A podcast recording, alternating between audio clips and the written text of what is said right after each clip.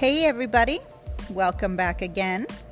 Today we are going to dive into day six, and today's theme is If Jesus was serious, then a desire for justice should be affirmed.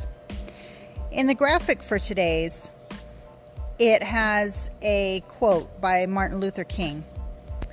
And that quote is The arc of the moral universe is long, bends toward justice. And he was quoting an idea from a sermon by Theodore Parker.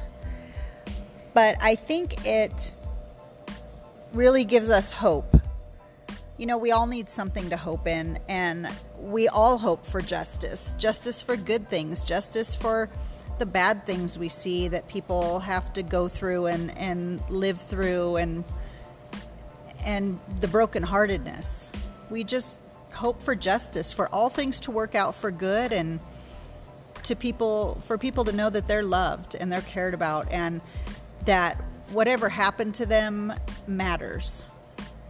And so that quote um, about the arc of moral universe bending toward justice just gives us a glimpse of hope that everything is being worked together for our good and that we can trust that no matter what our situation or circumstances is or happens to be, God is in the midst of it and He is already working, even if we don't feel it, even if we don't see it.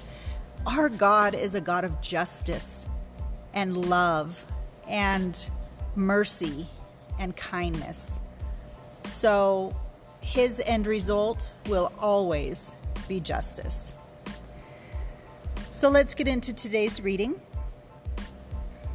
If Jesus was serious, then a desire for justice should be affirmed.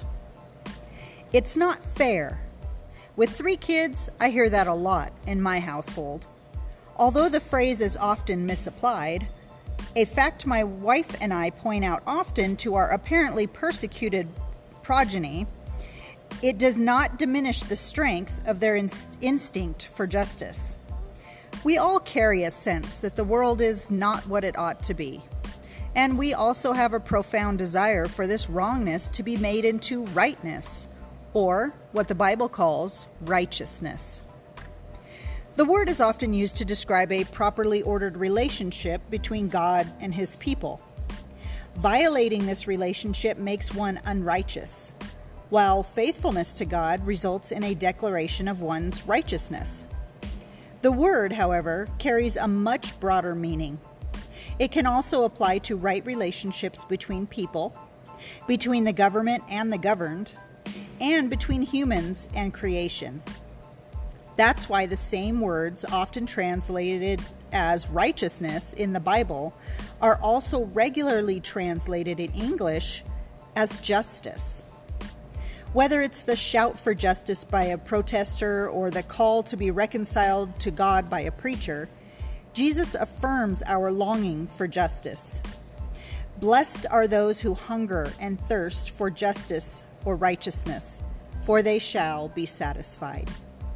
He equates the soul's desire for justice with the unrelenting physical desire for food and water.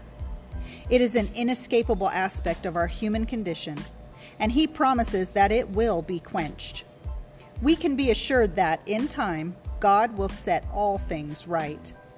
The desire that God placed in our hearts will ultimately be satisfied. A Martin Luther King Jr. said, The arc of the moral universe is long, but it bends toward justice. In the Read More section today, we have Psalm 106, verses 1 through 3, and Luke 18, verses 1 through 8. So I hope that this reading is something that spoke to you, that God is able to bring you some sort of peace and hope, especially in all of the clamor and craziness that we're seeing in our world right now, where this is so timely and prevalent. Uh.